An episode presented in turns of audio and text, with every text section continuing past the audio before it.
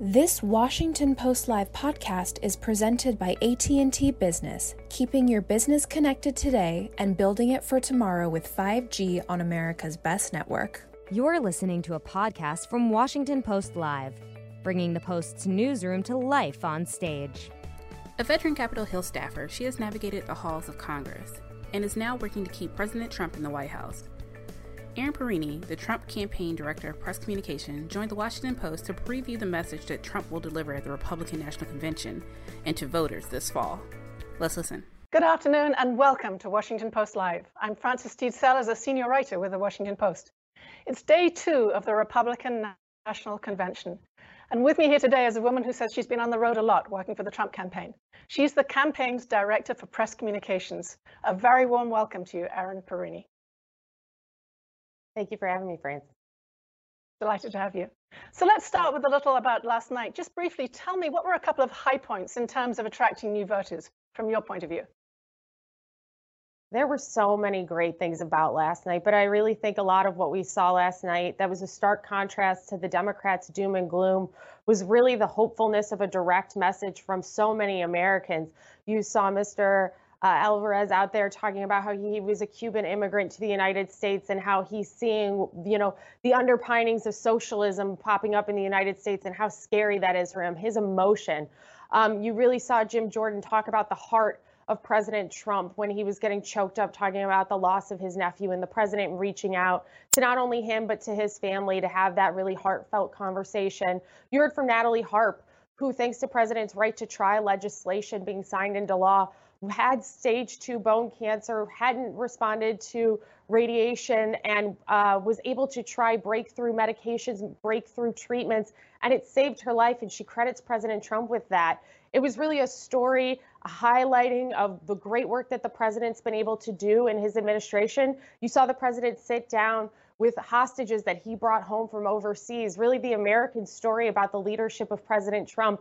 There were a lot of really good highlights, but those those are a few of the ones I'd point out off the bat. Thank you. Thank you. Thank you. So the, the president has just released his agenda uh, for a second term. And uh, I, I, want to read to you what he stated that he about his boundless optimism reflected in his second term goals that stand in stark contrast to the gloomy America rejected by Joe Biden and the Democrats. What did he mean by that, that contrast he's drawing? Well, it's clear that the contrast is an America First vision for this country. Democrats last week really wanted you to feel bad about being an American.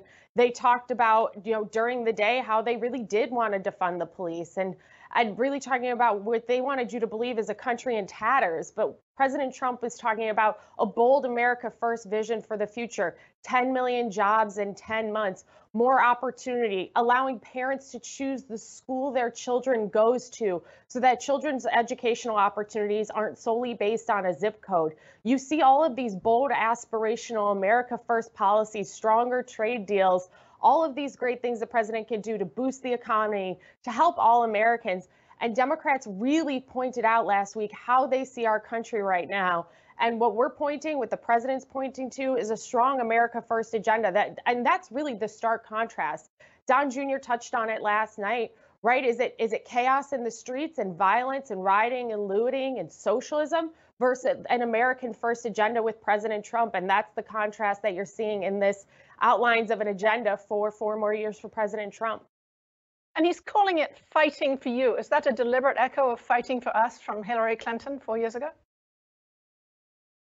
No, President Trump has always been fighting for every American. He has had an America first, an American first strategy since day one. Make America Great Again is about giving Americans opportunities. When it was Keep America Great, it's the same idea. This is a president who, before he became president of the United States, lived a very beautiful, comfortable lifestyle. But he put all of that aside to serve this nation and her people, to step up, to step in and say, I understand what it's like to create jobs. I know what it's like to sign the front of paychecks. I know what this looks like, and I know how to negotiate. I know how to negotiate trade deals. I know how to bring our people home. We saw that a little bit yesterday, but you see all of this and it's it's a bold America first strategy. We're not going to be beholden to other countries whether it's for our energy independence, whether it's for our pharmaceuticals. This is a president who wants it made in America by Americans every single day. And that's really what you're hearing in that fighting for you message because he's fighting for every American, those unborn and all the way to the senior citizens in this country. Every American deserves an opportunity, and President Trump wants to fight for that. So these goals, which range from jobs to uh, taking on China and things like that, sound great, of course. Help me through, uh, talk through a little bit how they would work. Creating 10 million jobs, where do they come from? How do you how do you go about going from this aspirational goal to actually the actual reality of more jobs? Well, we've seen President Trump bring 9.3 million jobs back online in three months here in the United States. And that's because of a concrete economic foundation. So when we look at a second term, it's about getting government out of the way. It's about getting bureaucracy out of the way. It's about lowering taxes for the American people. It's about allowing businesses to exceed without government getting in the way. Joe Biden's agenda says day one, he will raise taxes on 82% of Americans by eliminating the Trump tax cuts. And it includes increasing our corporate tax rate to that that would be higher than communist China. You look at the stark contrast that exists. More government doesn't create jobs. We've seen what an economic renaissance and boom looks like with President Trump. We know what that looks like and what it took to get there. The person who can bring back the booming Trump economy is President Trump. We saw what an economic recovery looked like under Joe Biden. We don't have to guess. We know that it was stagnant wages. It was people not being able to find jobs, people staying out of the workforce. We saw what it looked like. We don't have to guess. We know President Trump knows how to create jobs, how to get government out of the way. And that's what we're looking at when we look at four more years. And does it require eradicating COVID, which is another one of those goals? How will he propose to go about that, balancing speed and efficacy and safety? President Trump has done an exceptional job balancing speed and efficacy and safety. You've seen it with Operation Warp Speed with the announcement this week on the emergency use authorization for convalescent plasma, lowering those morbidity rates that we've seen. It's a great treatment. And why did that happen? Because President Trump, again, marrying safety and efficacy with speed, was able to get government out of the way and allow the market to work to bring solutions forward. The United States has an incredible amount of ability to treat coronavirus more than any other nation. And that's because President Trump is allowing that to happen. He is doing things like we are already in phase three for multiple potential therapeutic uh, vaccines here in the United States. The president's already got over 600 million of those on order, ready to go when we get to a final stage for an approved vaccine. We've seen what this looks like. We know that this is a president who wants to be able to deliver for the American people and he wants to be able to do so safely. He's marrying the two beautifully. And again, we don't have to guess what a pandemic would look like under Joe Biden. We've seen it. We saw what happened under H1N1, a complete depletion of the national stockpile. President Trump has rebuilt that. We also saw him stopping testing and stop reporting new cases because, as his own people even admit, they knew it was a pandemic. So, why put the effort behind it and why put the resources there? President Trump is delivering for the American people on this. And we know with him at the helm, we're going to get there faster than we've ever been able to before. So, use the word exceptional now, and you've used it before about his um, coronavirus approach. But I'm, I'm a little puzzled. He has belittled and sidelined a number of public health experts on this. Where does this exceptional uh, approach come from? What do you actually mean by it? How does he evaluate how to move forward? Is it market first all the time? No, President Trump is taking a, lot of different uh, opinions into account, but that's what leadership looks like.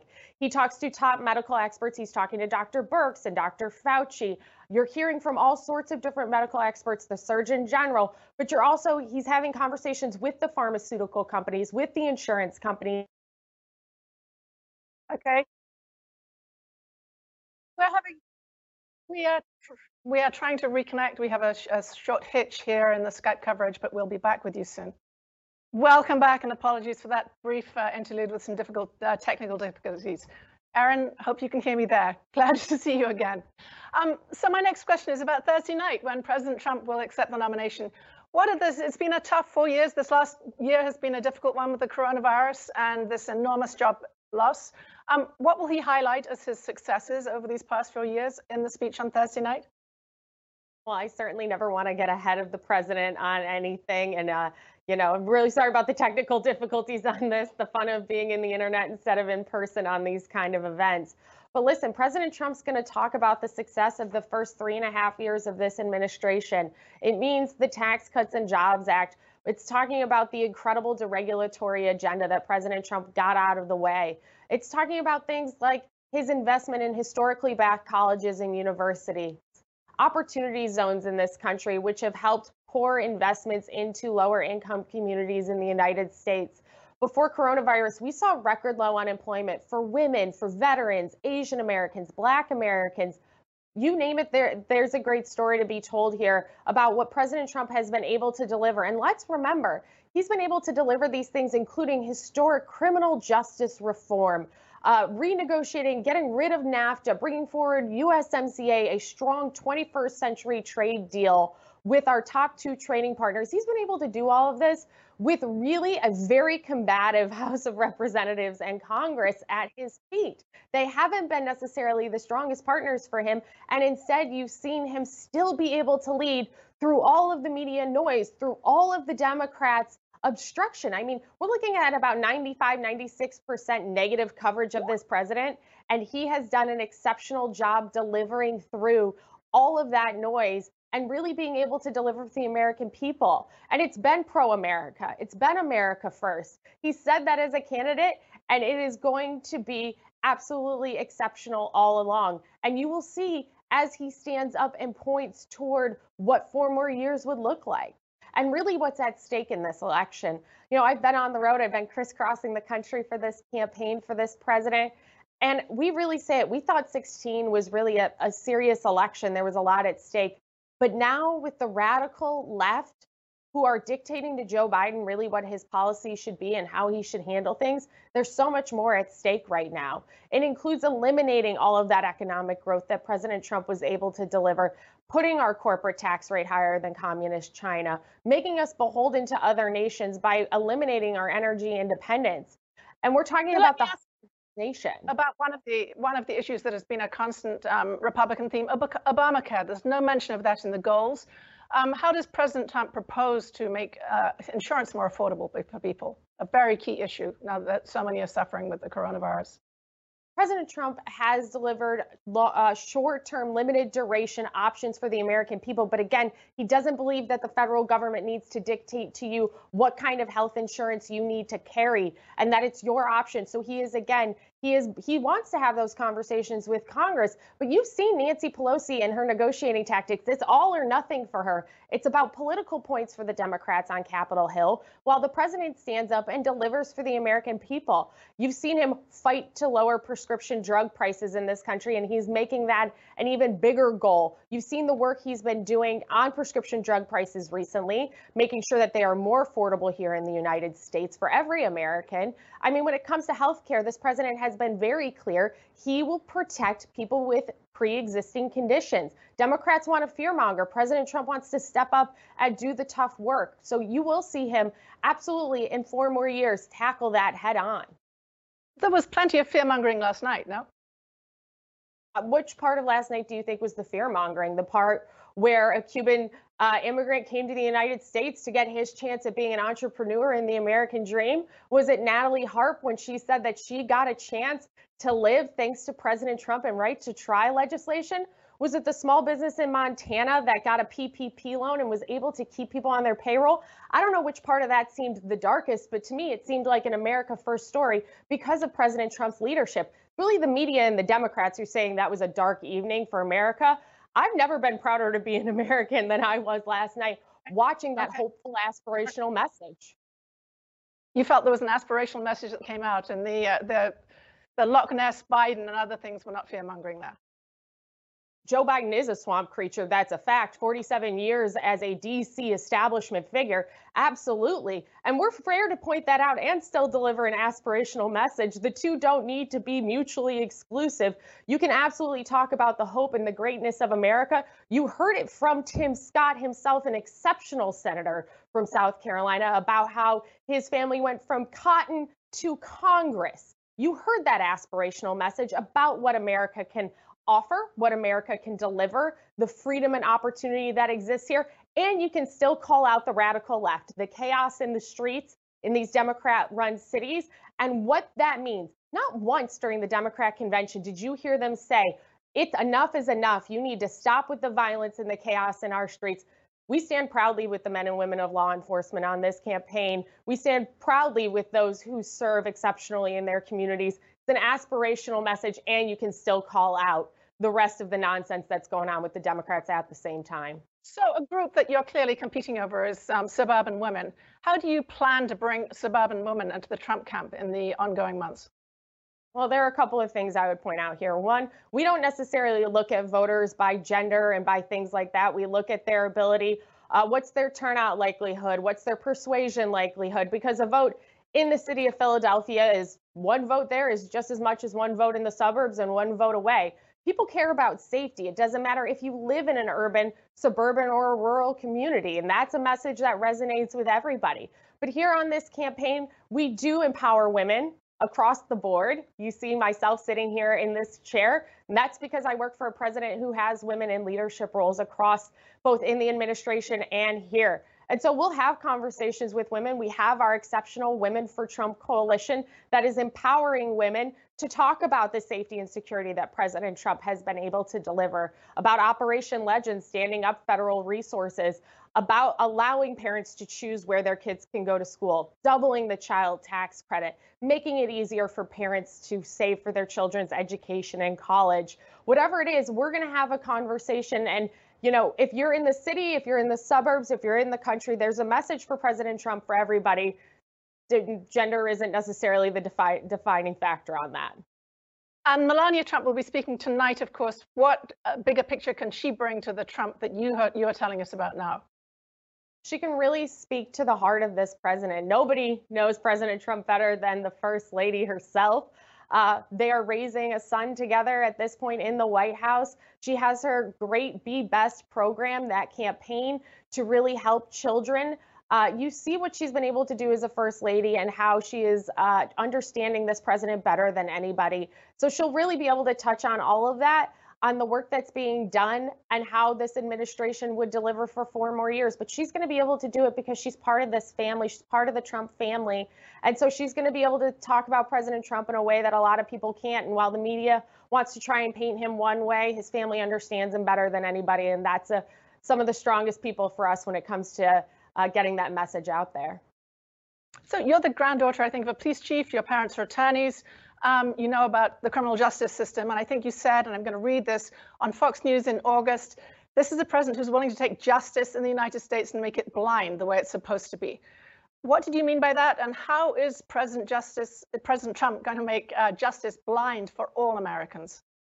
Well, I like calling him President Justice. I, I think I'm, I might take that going forward here. Oh, and it's exceptional that it's exceptional that you know so much about my background. Yes, I, I am the child of two attorneys. One of my sisters is an attorney and the fourth generation in our family.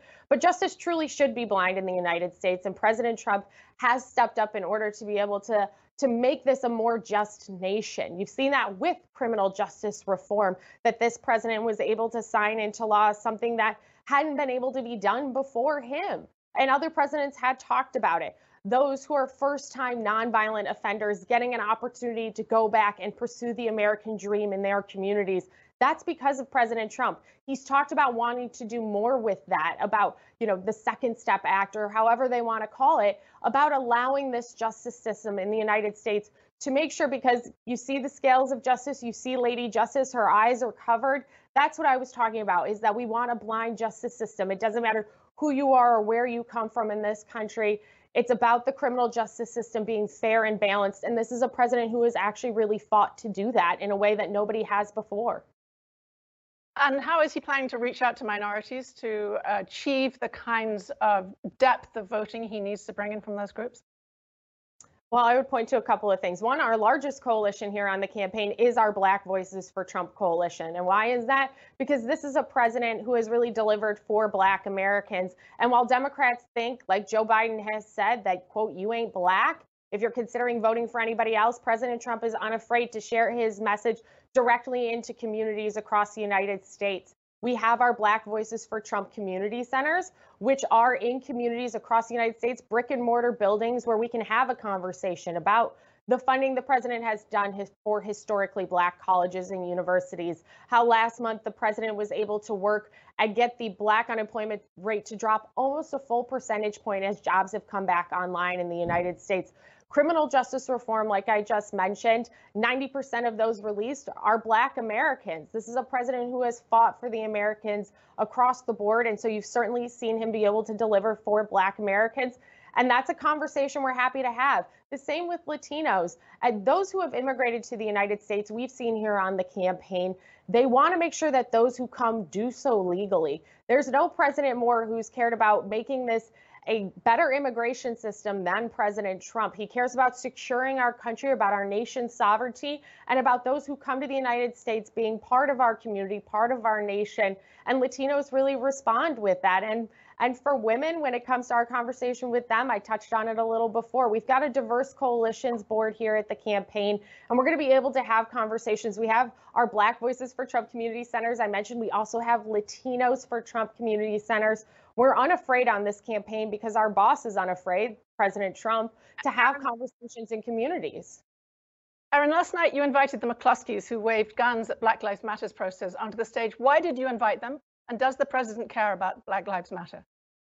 President Trump cares that all lives matter in the United States. And he, we invited the McCloskeys to have a conversation because the First Amendment is just as protected in this country as the Second Amendment. And this is a president who, when these people had their neighborhood, they, their gate broken into, and people, we played audio before they came on of what they were being told about how people were threatening to kill them. They stood their ground to defend their home.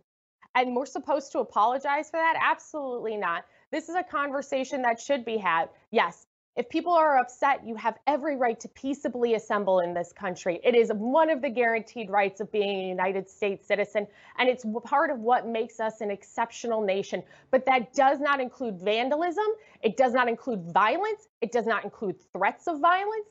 And so they stood their ground because what happened, that chaos you've seen in those Democrat led streets, truly could happen anywhere in the United States. And so they were making the point, and vividly so, about how we need to be able to have a conversation in this country without it turning to violence. And they were defending their ground, and rightfully so. They were charged with aiming an armed weapon. Yeah, that's a conversation you're going to have with the courts when it comes to their ability to be able to defend themselves and defend their ground. So, what do you say to critics who say that inviting them means that you are tone deaf to the needs of Black Lives Matter and social justice? Uh, well, that's a completely false uh, accusation to levy against this campaign and against this president. No one has done more for the black community in this country than President Trump. His record, which I have touched on here, has delivered for the black community in a way nobody has before. And you've seen the opportunities that exist in the United States, but you can have a peaceable conversation in this country without violence and without socialism and Marxist threats to this nation. So we are happy to allow, I mean, this country allows people to peaceably assemble. That's the great part of it. But this president has a message for the black community because he knows he has delivered for them like no president before. You want to talk about Black Lives Matter? Have a president who has actually delivered for the black community, not Joe Biden, who was an architect of the 94 crime bill, which even his running mate, Kamala Harris, has said led to mass incarceration in this country. We have a great picture to be able to paint here because the facts are on our side thread that needle. He's both blamed for mass incarceration and also for potentially defunding the police. Where's the line there? I'm sorry, I, it broke up a little. He's, he's blamed, you're blaming him, sorry, maybe I broke up, both for mass incarceration and also for potentially defunding the police. Where's the line between those two?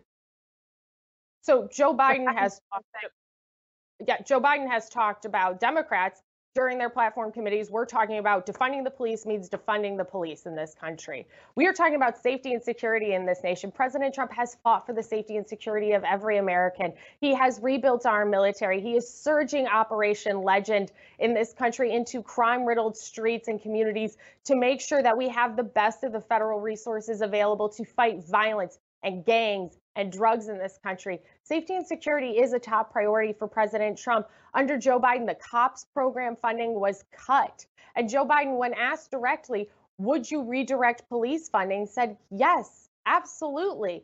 Okay, let me redirect your paycheck to mine and see if that looks like a cut. we need to make sure that when we talk about policing in this country, we actually have a conversation about how to make it better, how to make it safer, and how to make it stronger. President Trump signed the Safe Policing, Safe Communities executive order, while Democrats in the Senate blocked Tim Scott's policing reform legislation. Because again, with Democrats, it's all or nothing. Dick Durbin had the audacity to call that token legislation. I mean, it's unbelievable what Democrats say they stand for and then what they actually do instead of trying to score political points. So, talking about what people have said about things tonight, President, uh, sorry, Vice President Pence is going to be appearing in Baltimore at Fort McHenry. Why Baltimore, a city that um, Trump has been overtly, overtly uh, critical of? So, the Vice President will be tomorrow evening. Uh, tonight is the First Lady.